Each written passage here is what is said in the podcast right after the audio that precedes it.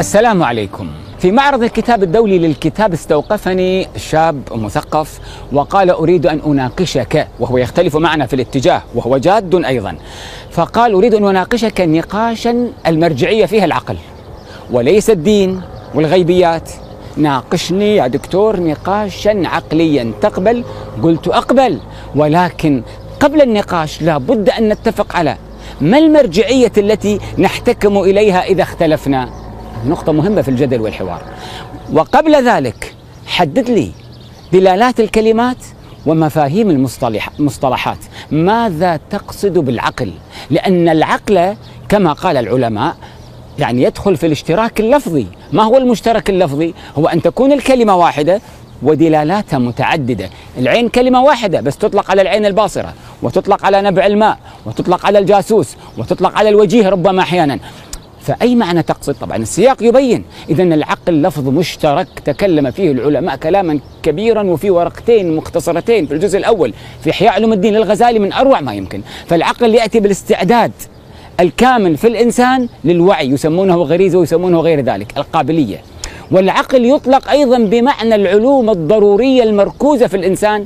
كل إنسان الواحد نصف الاثنين الجزء أصغر من الكل النقيضان لا يجتمعان الذات الواحدة لا تكون في مكانين في زمان واحد إلى آخره، والعقل يطلق أيضا بمعنى العقل الكسبي أي عقل التجربة، تجربتك العقلية غير تجربتي العقلية، غير تجربته العقلية. ويطلق العقل أيضا بالعقل الأخلاقي الذي يقدر مآلات الأمور نهايات الأمور. فنقول إحنا اللص ذكي استطاع أن يخترق البنك ويسرق لكنه ليس عاقل لأنه عمل جريمة. وإذا رحت تتوسع في الموضوع تجد العقل الأداتي عند الجماعة اللي يناقشون آه، قضايا المجتمعات المعاصرة الاقتصادية، عندك العقل الباطن عند علم النفس التحليلي فرويد، عندك العقل الجمعي عند دور كايم وجماعة الاجتماع. شيء فوق ما تتخيل. فلا بد من وقوف عند معنى العقل. لماذا أقول هذا الكلام؟ لكي نعلم شبابنا أن ليست العبرة في كثرة الكتب وماشك معرض كتاب وكتب بالقواعد والمنطلقات ودلالات الألفاظ ومفاهيم المصطلحات.